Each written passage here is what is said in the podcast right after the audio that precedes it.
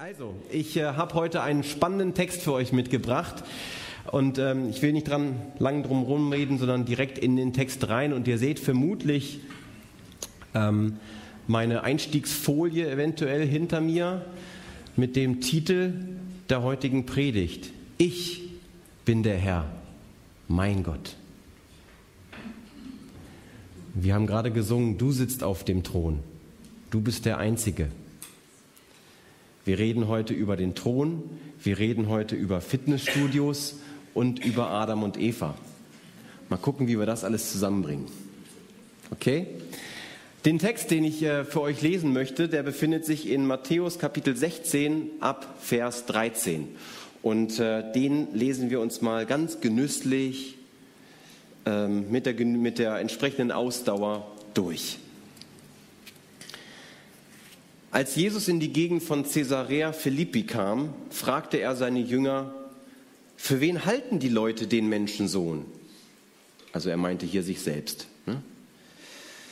Nun erwiderten sie, manche sagen, er ist Johannes der Täufer, andere sagen Elia und wieder andere halten ihn für Jeremia oder einen der anderen Propheten. Und daraufhin fragte er sie, was meint ihr, wer ich bin? Simon Petrus antwortete, du bist Christus, der Sohn des lebendigen Gottes. Da erwiderte Jesus, glücklich bist du, Simon, Sohn des Johannes, denn das hat dir mein Vater im Himmel offenbart. Von einem Menschen konntest du das nicht haben. Von nun an sollst du Petrus heißen, das heißt Fels. Auf diesen Felsen will ich meine Gemeinde bauen und alle Mächte der Hölle können ihr nichts anhaben. Ich werde dir den Schlüssel zum Himmelreich geben und was du auf der Erde bindest, wird auch im Himmel gebunden sein und was du auf der Erde öffnest, wird auch im Himmel offen sein. Und danach wies er sie streng an, niemandem zu sagen, dass er Christus ist. Von da an sprach Jesus ganz offen mit seinen Jüngern darüber, dass er nach Jerusalem gehen musste und was ihn dort erwartete.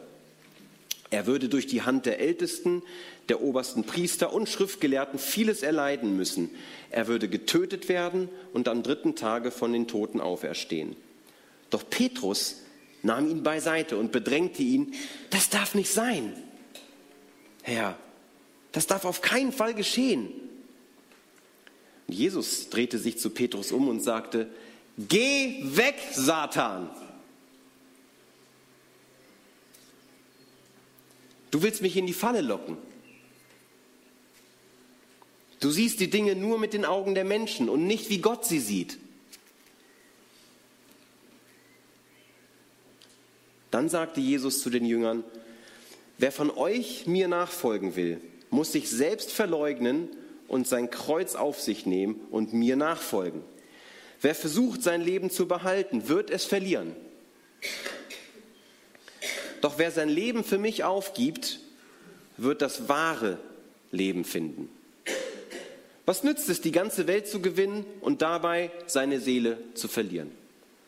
Gibt es etwas Kostbareres als die Seele?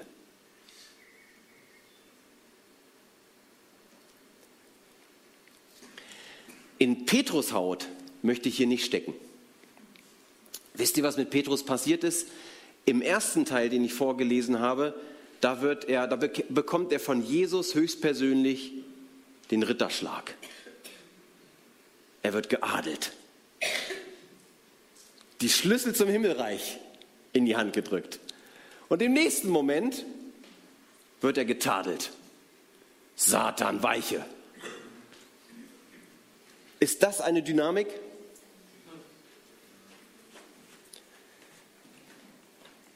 Das ist erstaunlich, oder? Petrus hat hier drei Probleme.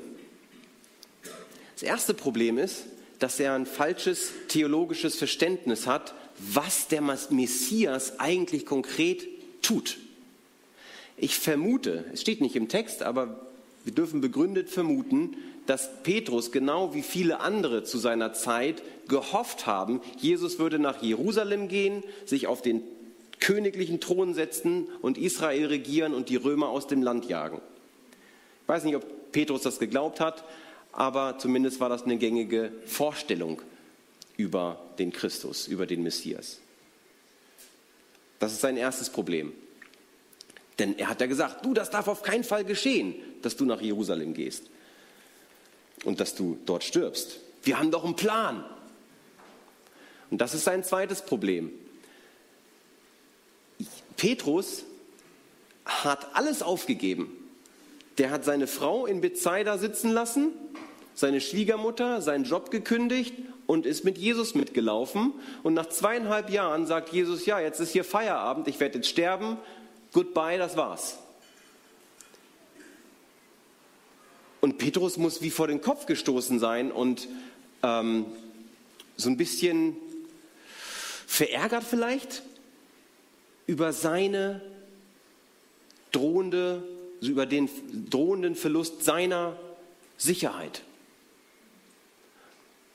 Und dann noch das dritte Problem, was passiert eigentlich mit mir, wenn du nach Jerusalem gehst und mit uns, weil wir sind da deine Jünger, wir folgen dir, was passiert eigentlich mit mir? Werde ich vielleicht gleich mitgekreuzigt? Das schwingt da so alles mit in diesem Text.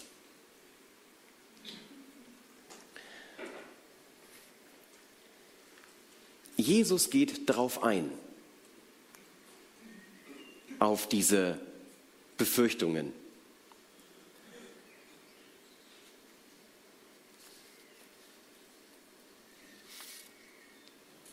Er sagt sinngemäß, legt eure menschlichen, weltlichen Augen ab, euer menschliches Denken ab, sondern seht die Dinge mit Gottes Augen. Und später sagt Jesus auch im Gespräch mit Pilatus, mein Reich ist nicht von dieser Welt, ich baue mir hier keinen Thron auf. Das hat Petrus und die Jünger, die haben das noch gar nicht verstanden.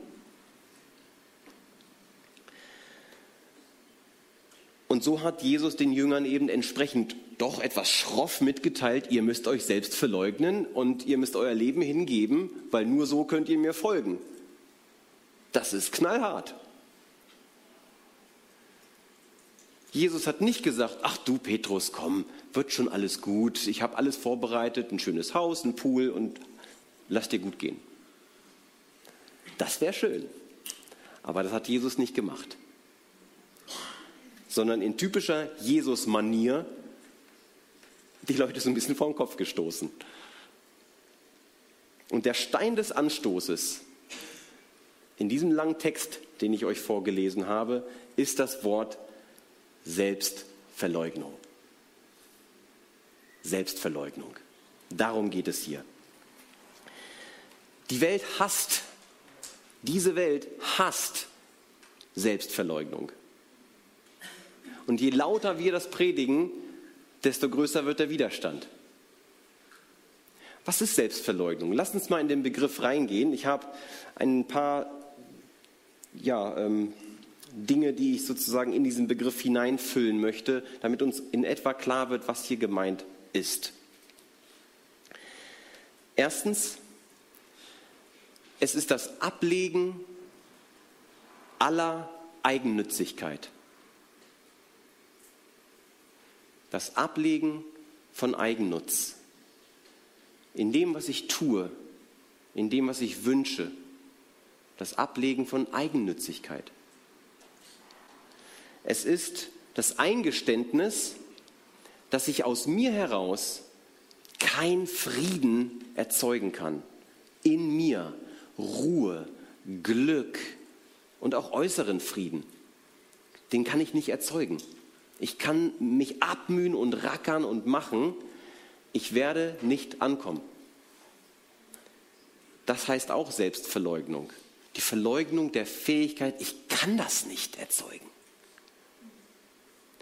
Und drittens, auch das Eingeständnis, Gerechtigkeit vor Gott durch fromme Leistungen oder einen frommen Lebenswandel zu erhalten. Ich kann alle Gebote einhalten, ich kann der liebste Mensch der Welt sein, aber wenn ich meine, dadurch vor Gott zu gerecht, gerecht zu werden, vor dem heiligen Gott, von dem wir gerade gesungen haben, Das wird nicht klappen.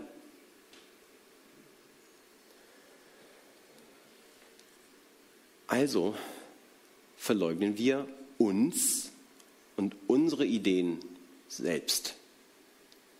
Es ist am Ende die Erkenntnis, dass alles, von meinem, was von meinem Fleisch, von meinem Leben übrig bleibt, Staub und Asche ist.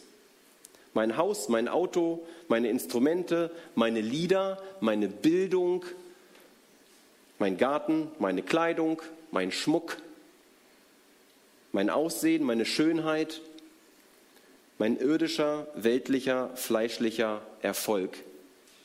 Alles wird am Ende zu Dreck.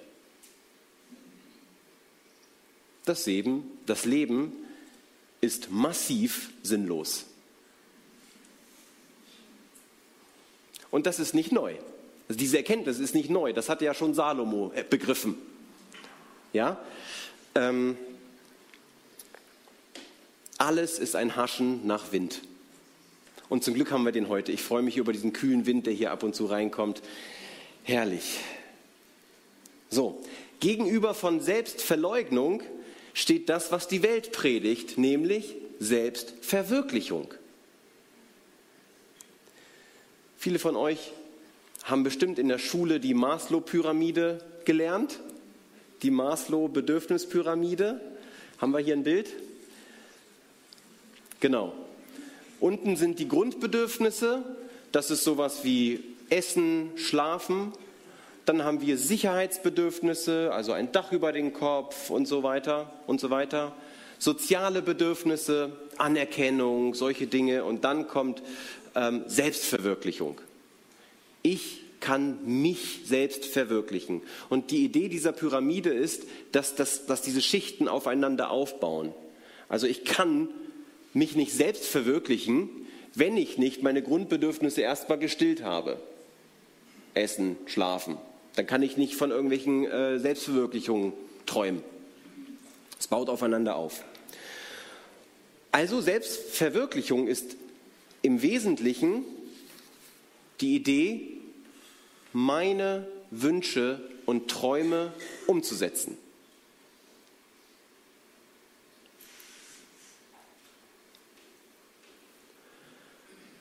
Wie, sollen wir das nicht tun? Ich habe noch eine kleine Folie vorbereitet, ähm, um herauszustellen, was Selbstverleugnung nicht ist. Vielleicht kannst du diese Folie nochmal zeigen.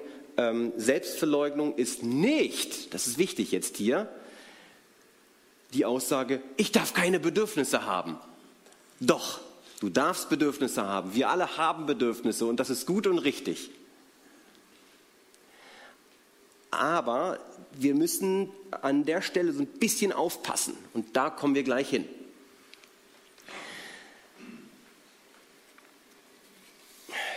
Jetzt ist es so, dass ich, wenn ich in meiner, wenn ich mich selbst verwirkliche, meine Ziele, meine Wünsche umsetze, dann lebe ich ja hundert Prozent in meiner Bestimmung. Ich habe bestimmt, das will ich machen, das will ich erreichen, das will ich tun. Und ich lebe in hundertprozentiger Deckungsgleichheit mit meiner Bestimmung. Es gibt keinen glückseligeren, befriedigeren Zustand als diesen. hundert Prozent deckungsgleich zu leben mit deiner Bestimmung. Wenn du außerhalb deiner Bestimmung lebst, hast du immer diese Sehnsucht und reibst dich auf und bist gestresst und bist frustriert, weil du da nicht hinkommst. Ja?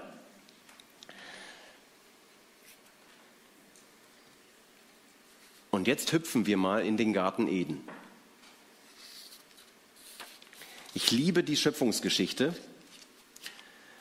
weil sie so viel enthält an an Ähm, ja, so kleinen, wichtigen Gedanken. Lest sie mal in Zeitlupe durch und da kommen immer wieder neue Impulse aus dieser kurzen Geschichte. Und einen möchte ich jetzt hier in unserer, ja, in dieser Predigt, im, die sich um Selbstverleugnung und Selbstverwirklichung dreht, ähm, aufgreifen. Also, Adam und Eva leben in einer engen Beziehung, horizontal, in einer engen Beziehung zueinander, auf gleicher Ebene und auch in einer engen Beziehung zu Gott. Deswegen das Kreuz. Ja?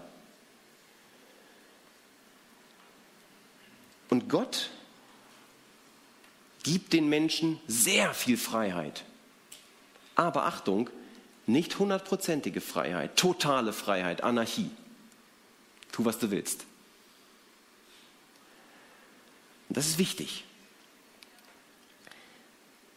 In erster Mose Kapitel zwei steht, Gott der Herr brachte den Menschen in den Garten.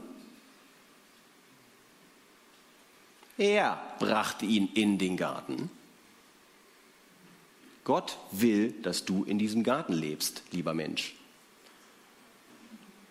Deine Bestimmung. Und dann sagt er, er soll ihn, den Garten, bebauen und bewahren. Oh, Arbeitsauftrag, Saviner Schule. Das ist deine Bestimmung. Bebaue, bewahre den Garten. Das ist der Rahmen. Und jetzt kommt der Freiheitsteil. Esst von den Früchten. Nennt die Tiere, wie ihr wollt. Entfaltet euch. Lebt. Vermehrt euch. Das ist die Bestimmung von Adam und Eva. Jetzt ist aber die Frage, wer bestimmt denn die Bestimmung? Wer bestimmt das? Ich? Gott? Die Gesellschaft? Die Politik vielleicht? Wer bestimmt eigentlich meine Bestimmung?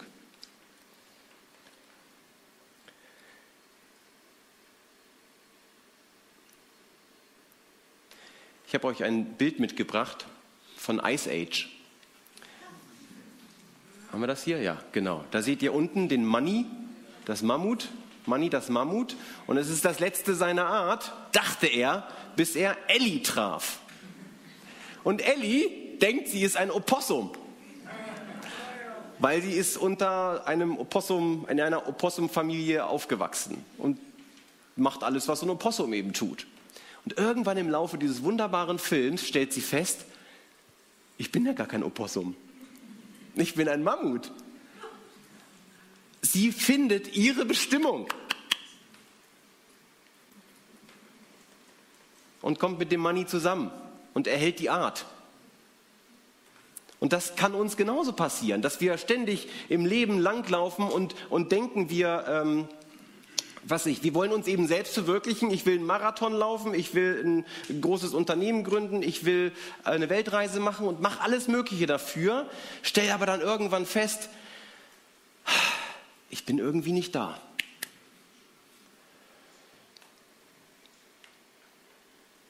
Und jetzt kommt der Teufel ins Spiel und sagt zu Eva folgenden Satz. Eva steht vor der Frucht, guckt sich das Ding an, vor der verbotenen Frucht, wieder ein Rahmen. Und die Schlange kommt, der Teufel kommt und sagt, ihr werdet nicht sterben. Ihr werdet nicht sterben. Gott weiß, dass eure Augen geöffnet werden, wenn ihr davon esst. Und Achtung, jetzt kommt's. Ihr werdet sein wie Gott und Gutes von Bösen unterscheiden können. Wenn ihr diese Frucht esst, werdet ihr nicht näher an Gott dran sein, ihr werdet nicht über Gott sein, ihr werdet wie Gott sein.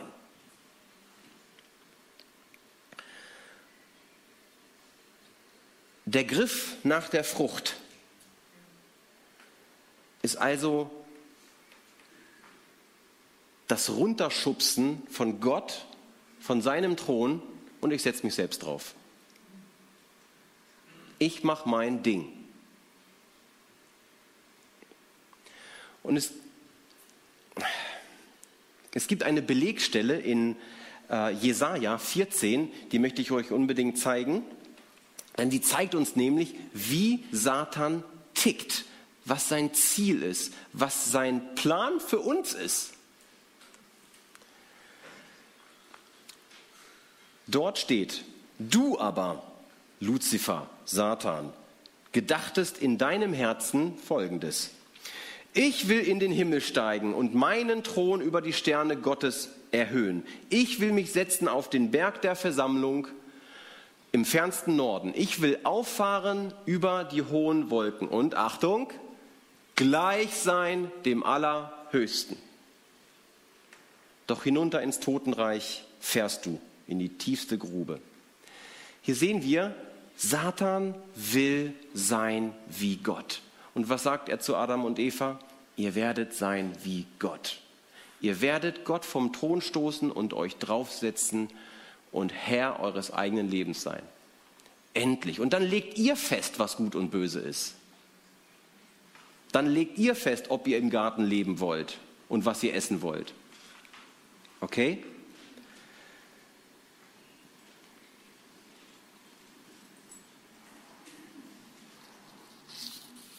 Wie sieht das konkret aus? In erstes Mose elf, direkt nach der Sintflut,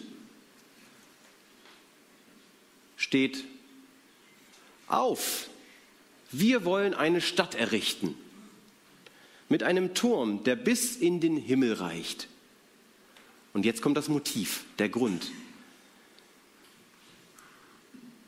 Als ein Denkmal unserer Erhabenheit. Wir wollen sein wie Gott. Wir wollen, dass die ganze Welt denkt, wow, die Leute aus Babel, das sind richtig gute. Die beklatschen wir, die beten wir an, die bewundern wir. Denkt an den römischen Kaiserkult. Denkt daran, dass römische, lebendige Kaiser sich haben als Gott verehren lassen. Anbeten lassen. Denkt an die sogenannte Aufklärung, achtzehntes Jahrhundert in Europa, wo der Mensch sagt, der, der menschliche Intellekt ist das Maß aller Dinge. Gott lassen wir draußen. Wir erklären uns die Welt, wie sie uns gefällt. Und mitten in diese, in diese Entgöttlichung der Gesellschaft durch vor allem Philosophie und Naturwissenschaften kommt ein Lied, das ihr alle kennt. Das ist so ein bisschen, ich würde sagen, vielleicht so der erste richtige Protestsong. Von Matthias Claudius, wird heute als Kinderlied missbraucht, ist aber eigentlich ein kraftvolles, eigentlich ein Protestsong. Und da möchte ich euch gern zwei Strophen draus vorlesen.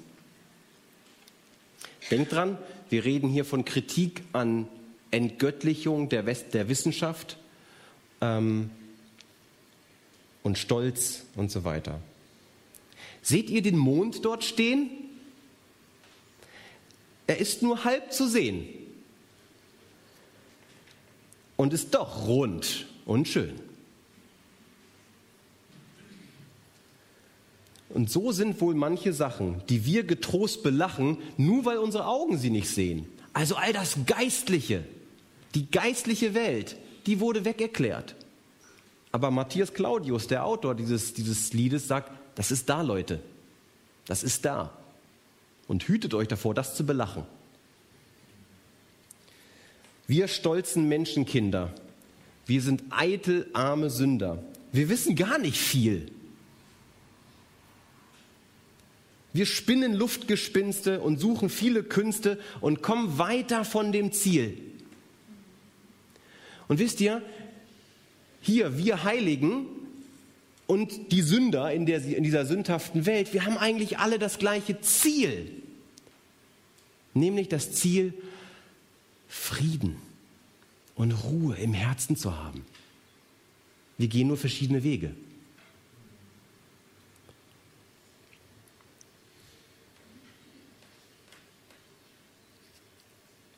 Und immer dann, wenn wir unseren eigenen Menschenturm bauen und uns beklatschen lassen wollen, dann ist das Ausdruck von Stolz. Und davon spricht dieser Text auch. Und jetzt habt ihr hier gesessen und äh, mich reden hören über Adam und Eva, über Petrus, über den Turmbau zu Babel, die römischen Kaiser. Ach, das ist ja so weit weg. Zum Glück hat das mit mir nichts zu tun. Genau, das ist ja schon alles Geschichte und äh, Staub drüber, ne? Leider nein.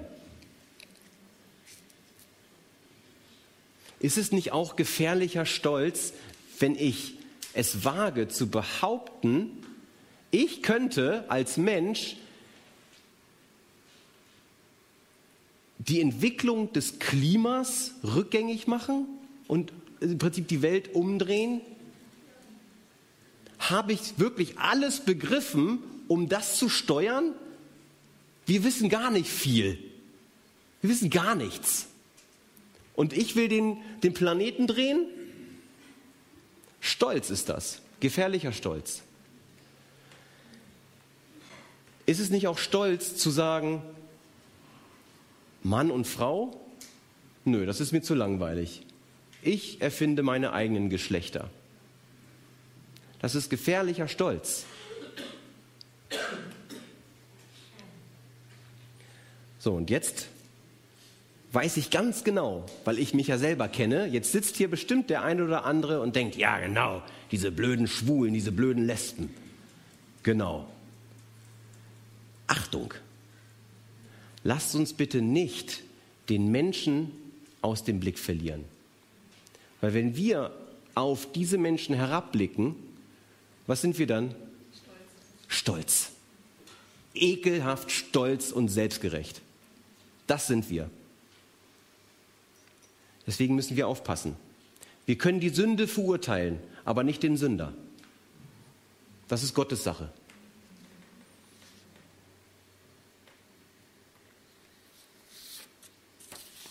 Zu wem ist denn Jesus gegangen? Zu den heiligen Superhelden? Er ist genau zu denen gegangen, die von der religiösen Elite verabscheut worden sind. Zu denen. Und das hat die natürlich aufgeregt. Nicht zu uns? Ja, und uns Christen fällt es ja auch immer leicht, über die Schlechtigkeit der Welt zu schimpfen. Und das kenne ich von mir auch. Alles so böse und schlimm und so weiter. Ach ja. Kann ich verstehen. Erinnert ihr euch noch, vor zwei Wochen, als Siegfried Fröse hier gepredigt hat, hat er hier einen schönen Flipchart aufgestellt und zwei Kreise dran gemalt. Ein Kreis Gottes Reich, den anderen Kreis mein Reich. Also sinngemäß würde das bedeuten, entweder lebst du in Jesus oder außerhalb. Schwarz oder weiß. So ist es eben. Und so ist es. Aber es gibt drei Gruppen von Menschen. Die einen, die sind in ihrem Reich unterwegs und sagen, ich mache mein Ding an und Gott kann mir gestohlen bleiben. Um die Leute kümmert sich der Teufel auch gar nicht mehr. Wozu? Das ist die eine Gruppe. Die andere Gruppe ist vollkommen in dem, im Reich Gottes aufgegangen, ist Teil von Gottes Reich. Jetzt gibt es aber noch eine dritte Gruppe. Und da, das ist so ein bisschen mein Appell an mich und an uns. Es gibt in Gemeinden Gruppen, die nehmen ihr Reich und gehen damit in Gottes Reich, aber lösen ihr Reich innerhalb Gottes Reich nicht auf. Sie halten es fest und sagen, ja, Gott kann mir schon irgendwie helfen. Gott kann mich trösten, Gott kann mir gut zusprechen, Gott kann mal durchfegen, mal so ein bisschen entrümpeln, mit raustragen helfen, aber dann ist auch wieder gut.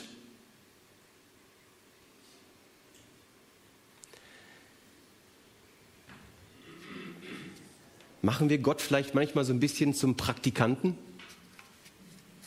zum Auszubildenden unserer Geschäftsführung?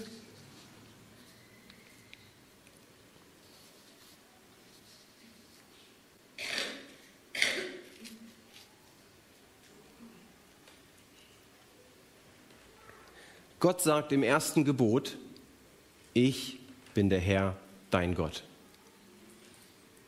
Was sagen Menschen? Ich bin der Herr, mein Gott. Gott, der Herr, sagt, du sollst keine anderen Götter haben neben mir. Wir sagen, die Menschen sagen, nun, wir hören auf denjenigen, der sich auf eine Ebene mit dir gestellt hat und uns verführt. Gott sagt, du sollst den Namen deines Herrn nicht missbrauchen. Die Menschen sagen, Christen sagen, versteht mich bitte nicht falsch, nun, wir missbrauchen den Namen des Herrn, indem wir ihn zur Erfüllung unserer egoistischen Wünsche herbeibeten.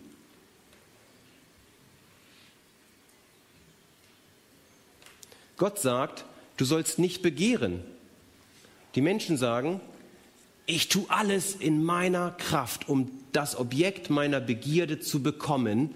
Und am Ende danke ich Gott, wie gut ist Gott. Danke, Jesus.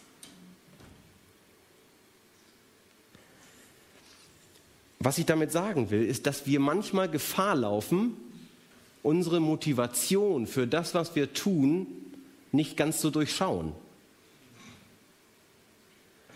Und ich möchte jetzt ganz konkret von mir selbst reden, ein Beispiel, damit ich mich nicht erhebe, weil das kann jetzt so wirken. Ich habe vor einigen Jahren für einen Mann gebetet, der sehr stark erkrankt war, äh, lebensgefährlich krank. Und ähm, habe für ihn gebetet, sehr intensiv, und habe gebetet, Gott möge doch ein Wunder schenken und diesen Mann heilen. Er hat es nicht getan. Aber Gott hat was anderes getan. Er hat mein Herz geheilt.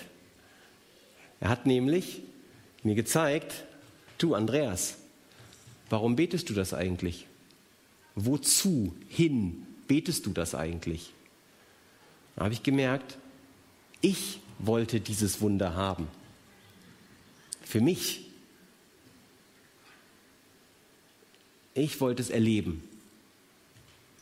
Das ist mein heimliches Motiv. Und auch die Heilung des Mannes. Aber es ging auch um mich. Und versteht ihr? Das ist knifflig. Aber dennoch, wir Christen sind Weltmeister darin, unseren Egoismus mit frommem Getue zu übertünchen. Und um das zu erkennen, brauchen wir, müssen wir uns Ruhe nehmen, Auszeit nehmen und unser Herz mal zu befragen. Genau wie ähm, David gebetet hat, Herr, erforsche mein Herz. Was treibt mich an? Ist es mein Ego? Oder lebe ich zu dir hin?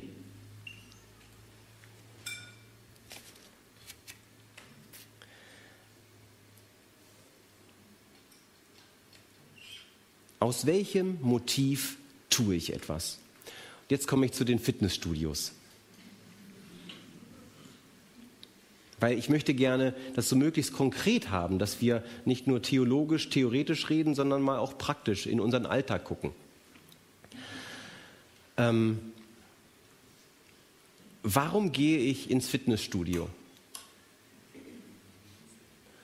Gehe ich dorthin, zum Beispiel, ich male jetzt mal so ein bisschen schwarz-weiß, gehe ich dorthin, weil mein Arzt sagt, du, wenn du da mal so die und die Übung machst, dann wird das mit deinem Rücken auch besser und du kannst wieder gut schlafen.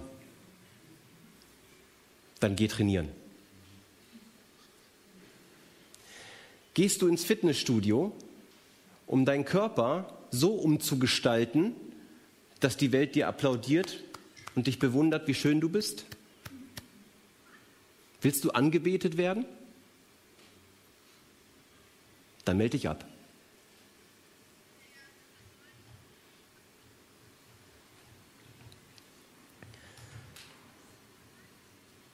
Willst du mit sechzig noch so aussehen wie zwanzig?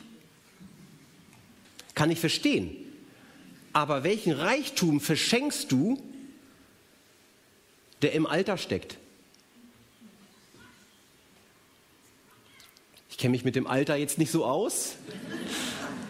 Aber ich meine, es gibt so auch so die Kultur, dass sozusagen das graue, weiße Haar im Prinzip eine, ich glaube, genau, in der Bibel, ich glaube in Prediger oder Sprüche steht das, ne? Das weiße Haar ist sozusagen wie so eine Krone, eine Auszeichnung. Sprüche, ne, sowas. Was für ein Geschenk liegt in Gottes Plan, dass wir alt und faltig werden. Danke Gott. Danke Gott, dass ich dünne Ärmchen habe. Ja, danke Gott, dass ich diese Frisur habe. Ja, ja, komm da erst mal hin.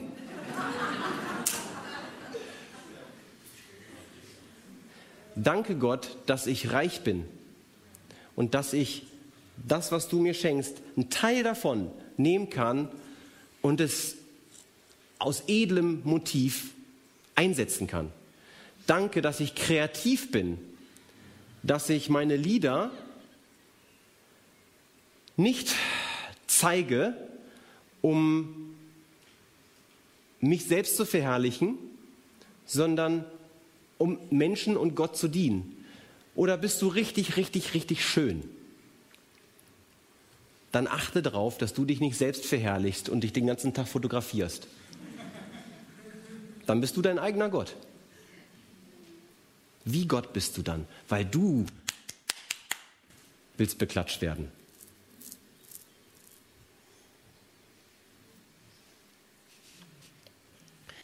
Die Maslow-Pyramide, die wir vorhin gezeigt haben, die ist eigentlich unvollständig. Also die ist so, wie sie ist, vollständig, aber also nach Maslow. Aber es gibt eigentlich noch eine Spitze, die wir oben drauf setzen können. Und das ist die Spitze der Transzendenz. Das kann man eventuell lesen. Was heißt Transzendenz?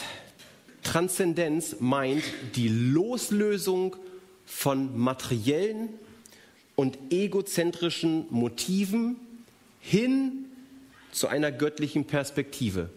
Also im Prinzip genau zu dem, was Jesus zu Petrus gesagt hat, seht mit göttlichen Augen und nicht mit menschlichen.